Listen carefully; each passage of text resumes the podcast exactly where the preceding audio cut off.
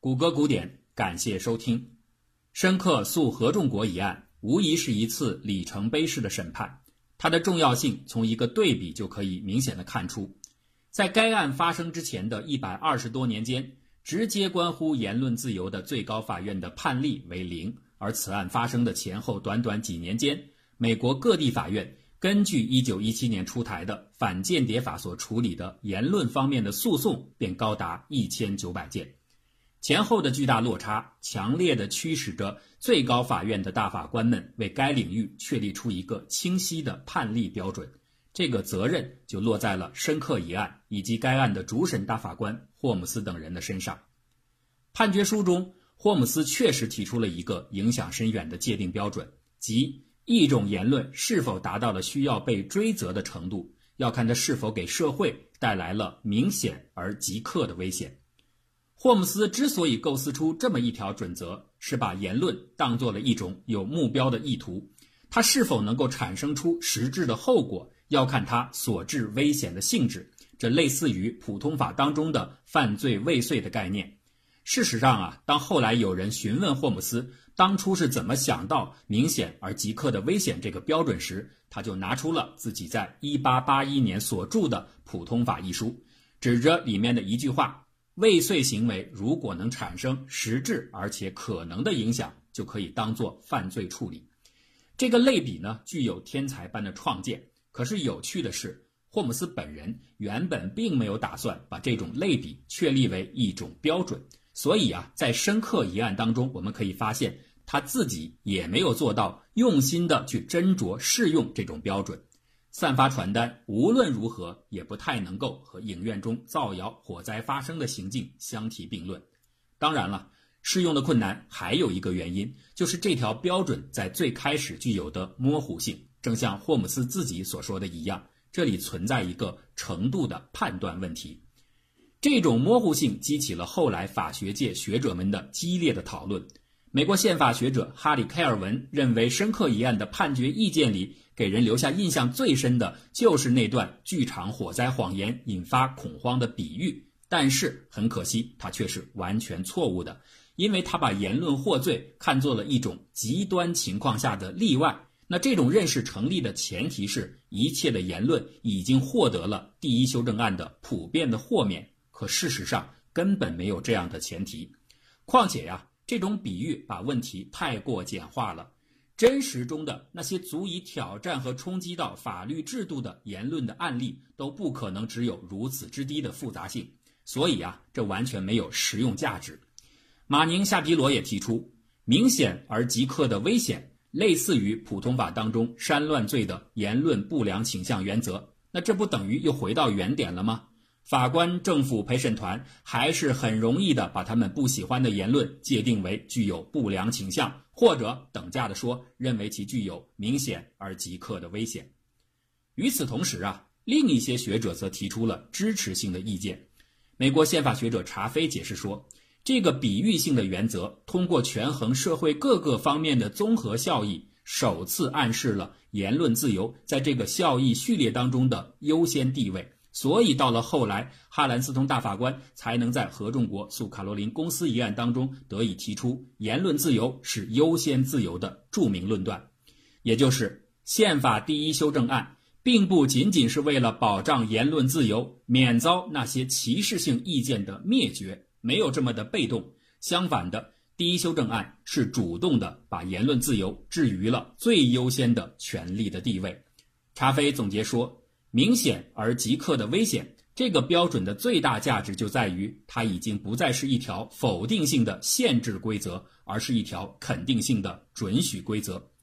切斯特·安提欧在《明确而现存的威胁》一书中也高度赞扬这种明确而现存的危险判断标准，是为宪法保障言论自由做出了巨大的贡献。这意味着。社会利益只有在遭到了那些不容置疑的，而且是正在发生的威胁时，才可以加以干涉。只要还有时间和空间让政府与民主程序维持运作，就不存在所谓的现存的危险。那种仅仅因为担心未来的后果而前置当前的言论的理据，全都不再成立。这一点正是明显而现存的危险这个标准的精髓。从以上的思考可以看出，霍姆斯提出的标准因其内在具有的天然合理性，在虽非提出者本意的情况下，后来仍然被越来越多的法官们采纳，并逐渐发展成为检验言论威胁性的关键准则。不过呀，在深刻一案审理的时候，这种后续的价值还没有体现出来。霍姆斯等人在法庭所做出的不利于言论表达的判决，仍然起到了负面的范例作用。美国宪法学者米克尔·约翰在《自由言论和自治政府的关系》一书当中就总结说，最高法院就反间谍法所做出的一系列的裁定，让国会立法剥夺美国人民的言论自由和宪，让第一修正案对言论自由的保护完全落空。尽管如此。如果仅就霍姆斯个人的角度来看，相较于两年前的1907年在帕特森诉科罗拉多州案当中对布莱克斯通保守观点的忠诚奉行，深刻一案当中的霍姆斯无疑展现出了细微但却是关键的改变。通过与犯罪未遂的类比，他为言论的事后追责画出了一条界限，而对这条边界日渐成熟的思考。成就了霍姆斯在言论自由的理念方面后来出现的真正转变。这样的转变很快就到来了。最高法院刚刚把申克判入大牢，另一位著名的美国工会的领袖尤金·德布斯又走上了联邦法庭。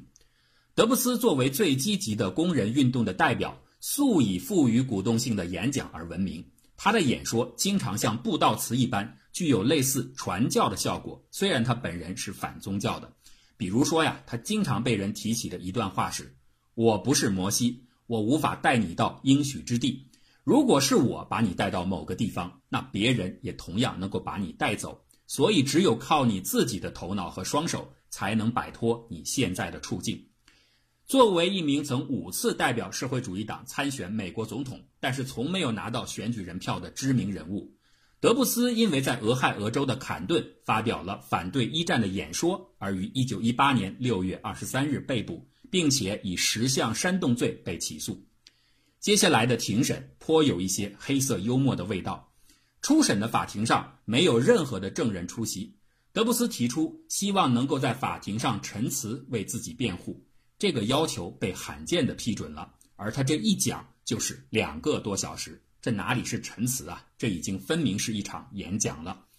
九月十二号，德布斯被认定为有罪。十四号，他再次走上法庭致辞，和上一次一样，这些演说如今都已经成为人们心目中的经典。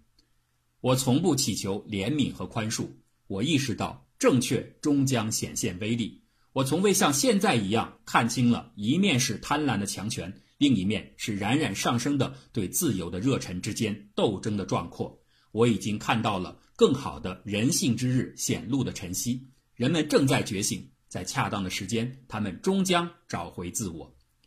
聆听了德布斯演讲的记者海伍德·布朗，虽然不是德布斯的同党同志，但是却被他深深的打动。他这样说道：“这是英语世界中最华美动人的篇章。那个下午，我的灵魂被触动。”如果有人告诉我语言的烈火正在他的肩头跳动，我必将深信不疑。你看啊，多么的有趣！因为言论自由而遭起诉的德布斯，却在法庭上获得了短暂的言论自由。尽管庭上的发言无比的精彩，十一月十八号，他仍然因为触犯了反间谍法被判处有期徒刑十年。随后呢，德布斯上诉。官司再次摆在了霍姆斯领衔的联邦最高法院的面前。要知道啊，当时的氛围下，支持和反对德布斯的力量同样的强大。比如说，时任美国总统威尔逊在解释他为什么拒绝特赦德布斯的原因的时候，愤怒地说：“当美国的青年正在为捍卫我们的文明泼洒热血时，这个人德布斯却站在后面偷袭他们、攻击他们、谩骂他们。”这是一个叛国者，在我的任期内，他绝不会得到宽恕。两方都认为，基于无比的正义而带来的坚决意志的碰撞，让这次审判同样的毫不轻松。德布斯的辩护律师首次将如今的反间谍法和一百多年前的防治山乱法进行了类比，而更为细致的梳理来自纽约著名的民权律师吉尔伯特·罗伊提交的意见书。在这一篇文章中，他详细而完整地整理了防治山乱法出台的整个历史背景，并且特别援引了维吉尼亚州的决议和麦迪逊报告这两份古老的历史文件，甚至啊，连杰弗逊寄送给前第一夫人去解释自己为什么要释放所有因防治山乱法而入狱的人的原因的信件都翻了出来。罗伊说，杰弗逊之所以当年能够在大选当中完胜。麦迪逊报告绝对居功至伟，这充分的说明了当时认为防治山乱法违宪的观点是民心所向。这样的一番功课不可谓做得不足。罗伊律师尝试着从源头上理清在建国之初防治山乱法对宪法的冲击和引发的混乱，以及最后时刻人民彰显出的意志。他的用意不言而喻，就是要借助一百多年前的大辩论，体现出今天的反间谍法。具有类似的效果，控方自然也不甘示弱，他们当然也从历史文件入手进行对抗。律师们找出了当年那份维吉尼亚州决议时的少数派的声明，意思就是说，在当年不同的声音同样是强烈的，而且啊，司法部提交的特别诉状当中尤其强调了，当时那一次的选战发生之前，社会上原本就充满了反对联邦党人的氛围，亚当斯因此落败。杰弗逊的胜利和所谓的防治山乱法之间没有多少联系。那在特别诉状的最后，司法部的代表特别强调了1897年在最高法院的审判意见当中对布莱克斯通观点的坚持。那对于这样的老调重弹，罗伊律师反讽说，布莱克斯通是笃信巫术的。如果他的观点样样都要原样的继承，是不是今天我们也应该一并把巫术信仰包括进来呢？唇枪舌剑之间，大法官的终审意见出炉了。由于和此前的深刻一案间隔极短，那不出所料，认知的惯性让霍姆斯等人依然选择坚持此前的判例。霍姆斯在最后的判决意见书中说明，被告演讲的目的不是概括性的反对战争的行为，而是反对正在进行的这场战争。被告反对战争是如此的明确。以至于其言论的意图和后果就是要妨碍国家的征兵。如果这是出于故意，而且在任何情况下，这样的故意总会引发相同的后果，那么这种言论就不可以用所谓社会主义者的普遍纲领或者表达是一种普遍信仰为由得到保护。德布斯案是霍姆斯提出明显而即刻的危险这个标准之后的第一个判例，但是正如查菲的批评。霍姆斯似乎并没有正确的运用这一准则，他只是把注意力放在了德布斯的演讲是否妨碍了征兵的论证，却忽视了检查一下这个后果是否属于明显而即刻的危险。厄内斯特·弗洛伊德更加直接地指出，这个案件的审理说明法官们对于挑衅性言论所造成的后果的判断是多么的轻率。他们只关注演讲者心中的意图，却完全忽视了，即使在这样的主观意愿之下，他们期许的目标能够达成的实际的可能性。德布斯作为主要的一个演讲者，当然有自己的意愿，也清楚的知道他演讲的后果。但是正因为这一点，这反过来说明了德布斯的言论事实上不具有阻碍征兵的实际效果。因为如果德布斯真的就是要直接的妨碍征兵的话，那他更应该选择去捣毁兵站，或者号召人们捣毁兵站，而他知道这件事事实上是做不到的，所以啊，他只能通过演说呼吁民众进行某种思考，这完全没有影响到政府的运作和民主程序的健康，故此这样的言论当然应该受到保护。不过呀，这都是后人的意见了，在当时倾向于控制自由言论的判例还是再次出现。在联邦最高法院里，庭审的结果是通过大法官们的投票加以体现的。庭审结束之后，大法官们会进行合议，并在随后举行表决，多于或等于五票的一方胜出。大法官们一般都倾向于建立一致的投票结果，以表现最高法院司法见解上的接近。但是啊，并不一致的投票结果也所在多有。如果首席大法官处于表决的多数一方，那就由他本人或者其指定的法官起草法院意见；如果首席大法官处于少数意见的一方，那就由多数阵营当中最资深的大法官或者其指定的法官撰写法院意见。